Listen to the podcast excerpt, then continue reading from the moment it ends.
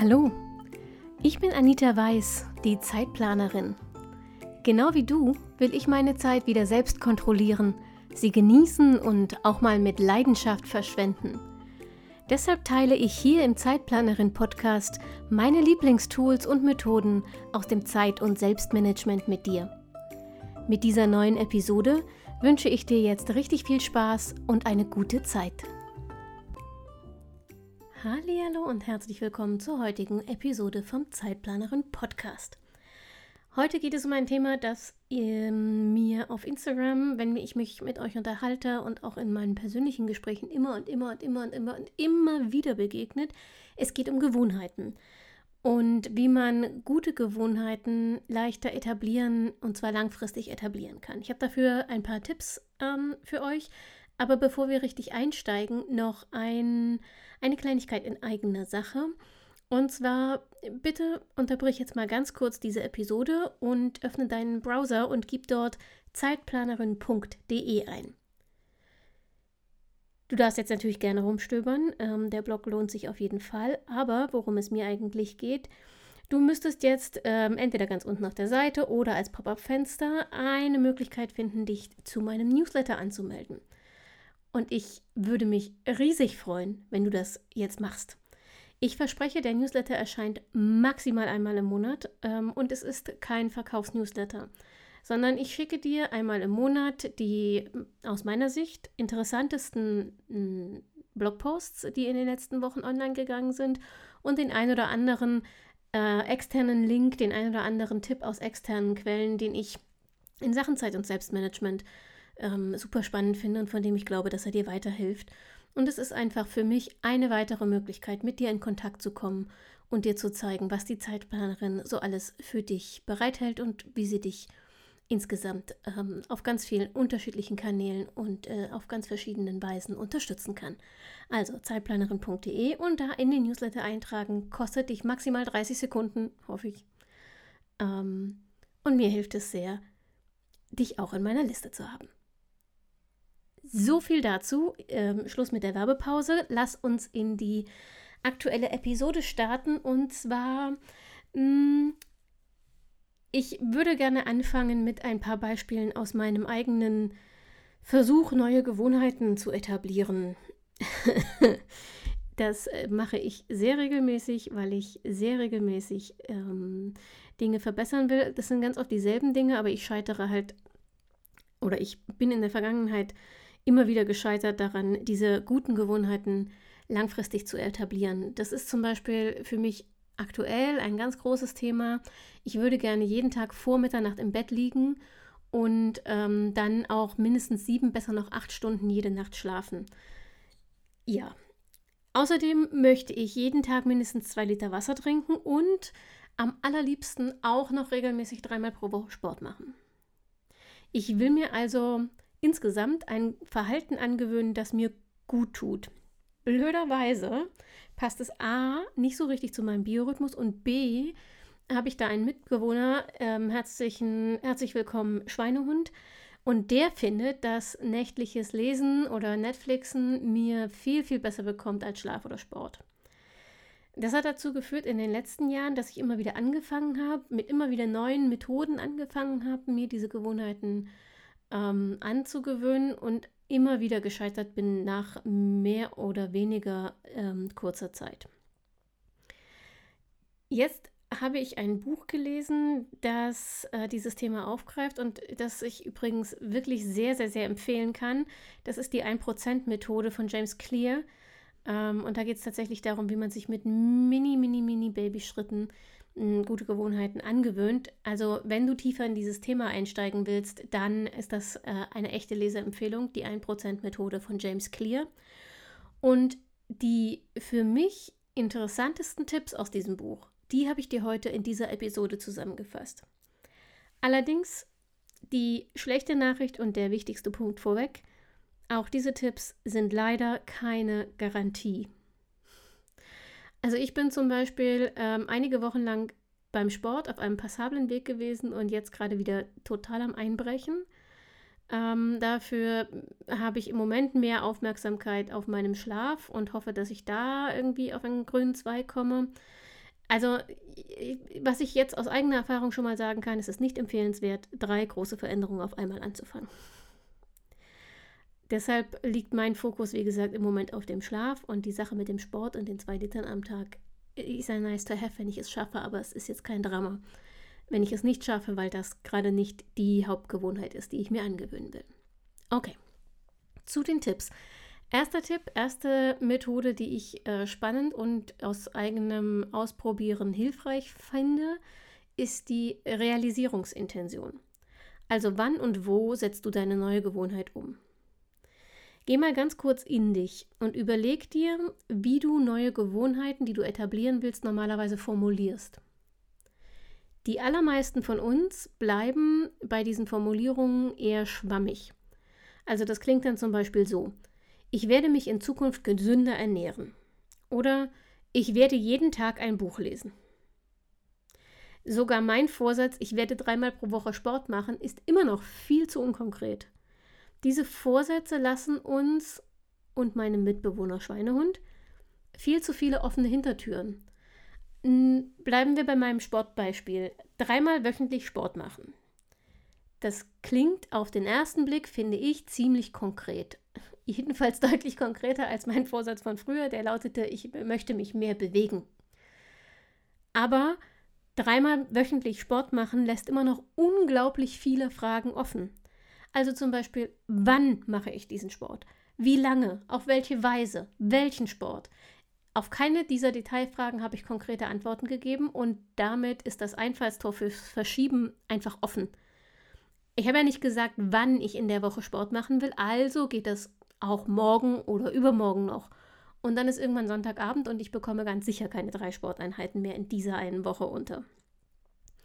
Und genau an dieser Stelle greift die Realisierungsintention. Wir legen damit konkret fest, wann und wo wir eine neue Gewohnheit etablieren wollen. In meinem Fall lautete die Realisierungsintention vor ein paar Wochen, als es noch um den Sport ging, an meinen Homeoffice-Tagen mache ich morgens direkt nach dem Aufstehen in meinem Arbeitszimmer 15 Minuten Yoga. Das ist super konkret. Es ist klar, wann, wo und wie lange ich welchen Sport mache. Ergo hat Schweinehund wenig Angriffsfläche. Und dabei sind diese 15 Minuten Yoga noch nicht die finale Gewohnheit, die ich etablieren will, sondern nur die Einstiegsgewohnheit. Was eine Einstiegsgewohnheit ist, erzähle ich dir gleich. Das ist ein separater Tipp. Also es ist nur eine Einstiegsgewohnheit, sie ist noch nicht die finale Gewohnheit, die ich erreichen will, aber sie funktioniert. Zumindest, wenn ich einen weiteren Trick anwende, den ich dir im äh, Abschnitt, der später noch kommt, im Abschnitt Umgebung verrate. Zunächst, nach der Realisierungsintention kommt die Gewohnheitskopplung.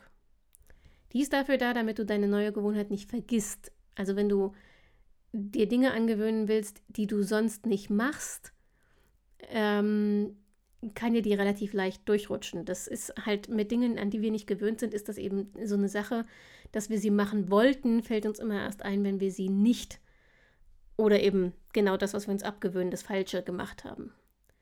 Ich habe mir zum Beispiel früher mal vorgenommen, jeden Tag zehn Liegestütze zu machen. Das fällt mir immer dann ein, wenn ich im Bett liege und äh, nein, ich stehe dafür nicht nochmal auf. Deshalb empfiehlt James Clear in seinem Buch Neue Gewohnheiten an bereits bestehende zu koppeln, Gewohnheitskopplung. Die alte Gewohnheit wirkt dann sozusagen wie eine automatische Erinnerung. Wenn du dir zum Beispiel vornimmst, jeden Morgen zu meditieren, kannst du das am, ans Zähneputzen koppeln. Die Gewohnheitskopplung in Verbindung mit der ausformulierten Realisierungsintention lautet dann, nachdem ich mir die Zähne geputzt habe, meditiere ich zehn Minuten im Wohnzimmer. Gewohnheitskopplung, Zähneputzen, Meditieren. Realisierungsintention, wann, nachdem ich die Zähne geputzt habe, was meditiere ich, 10 Minuten und wo im Wohnzimmer. Wichtig ist aber dabei, wenn du Gewohnheiten koppelst, muss die bestehende Gewohnheit in derselben Häufigkeit ausgeführt werden wie die neue. Willst du also wie ich damals dreimal pro Woche Sport machen, brauchst du etwas, das du jetzt auch schon dreimal die Woche machst. In meinem Yoga-Beispiel waren das meine Homeoffice-Tage. Äh, derzeit arbeite ich meistens drei Tage pro Woche von zu Hause aus und daran habe ich dann also dreimal Yoga pro Woche gekoppelt.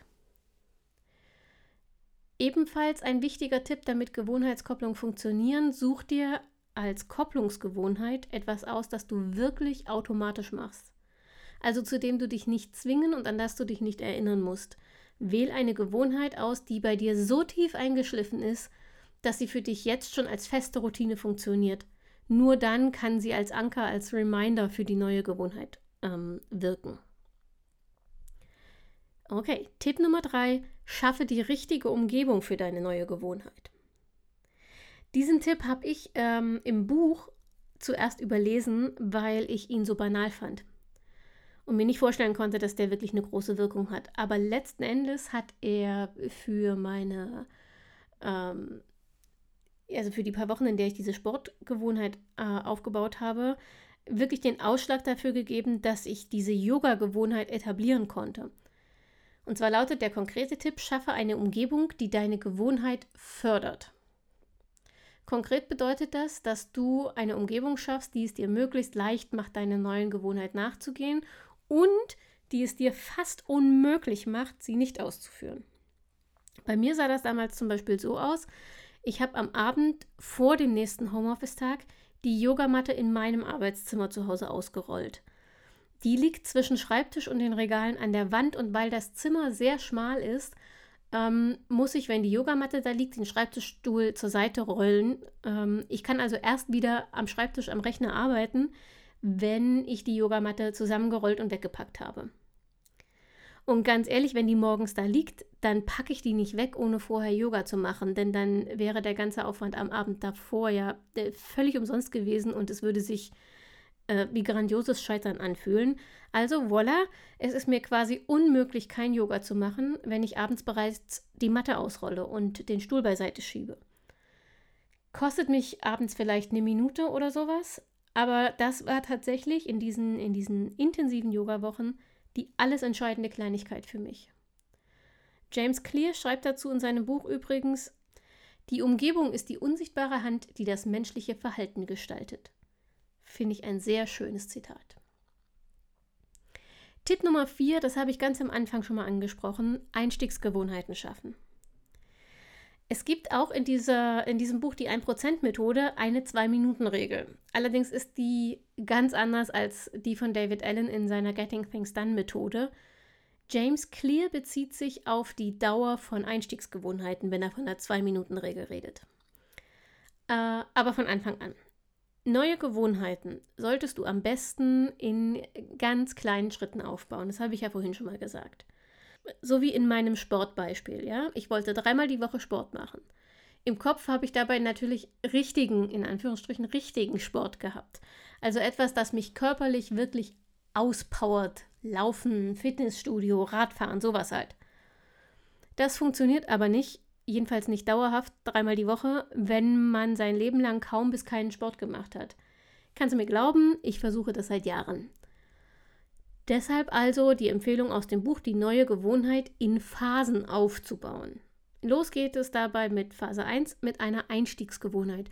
Und die soll so winzig sein, dass es sich lächerlich anfühlt. Deshalb auch die 2-Minuten-Regel. Eine Einstiegsgewohnheit soll nach Möglichkeit nicht mehr als 2 Minuten dauern. Im Sportbeispiel, so eins hat James Clear auch in seinem Buch, empfiehlt er sogar erstmal nur zur Gewohnheit zu machen, die Sportschuhe anzuziehen. Phase 1, du ziehst nur die Sportschuhe an. Machst noch nichts weiter. In Phase 2 dann gehst du mit den Sportschuhen vor die Tür. Machst auch noch keinen Sport. Da ist die Gewohnheit einfach nur, du ziehst sie an und gehst vor die Tür.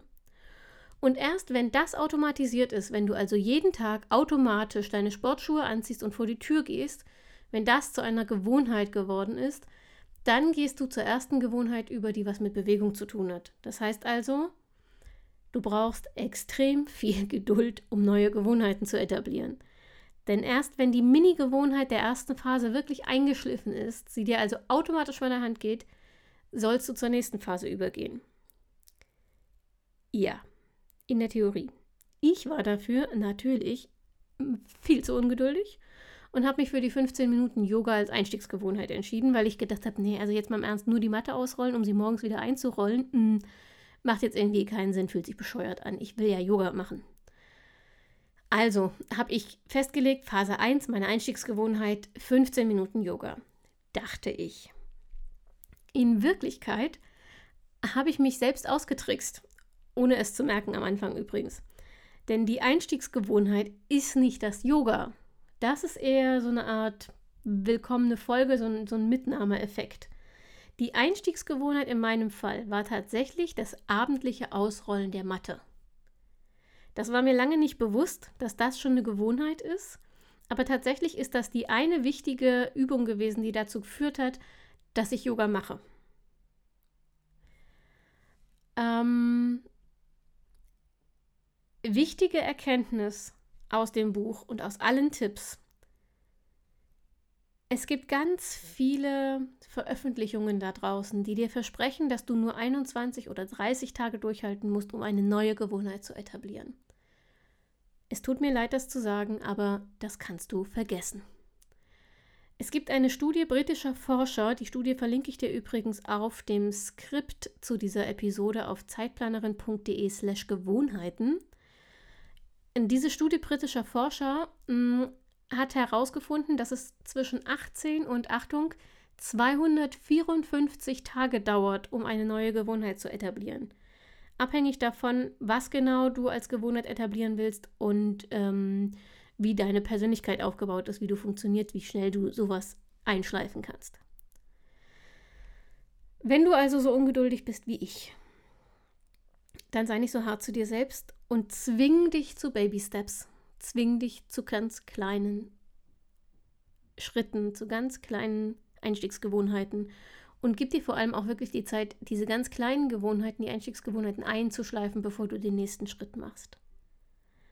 Und verzweifle nicht, wenn es nicht auf Anhieb klappt. Wie gesagt, bei mir ist die Sportgewohnheit inzwischen auch schon wieder so ein bisschen hm, in der Versenkung verschwunden.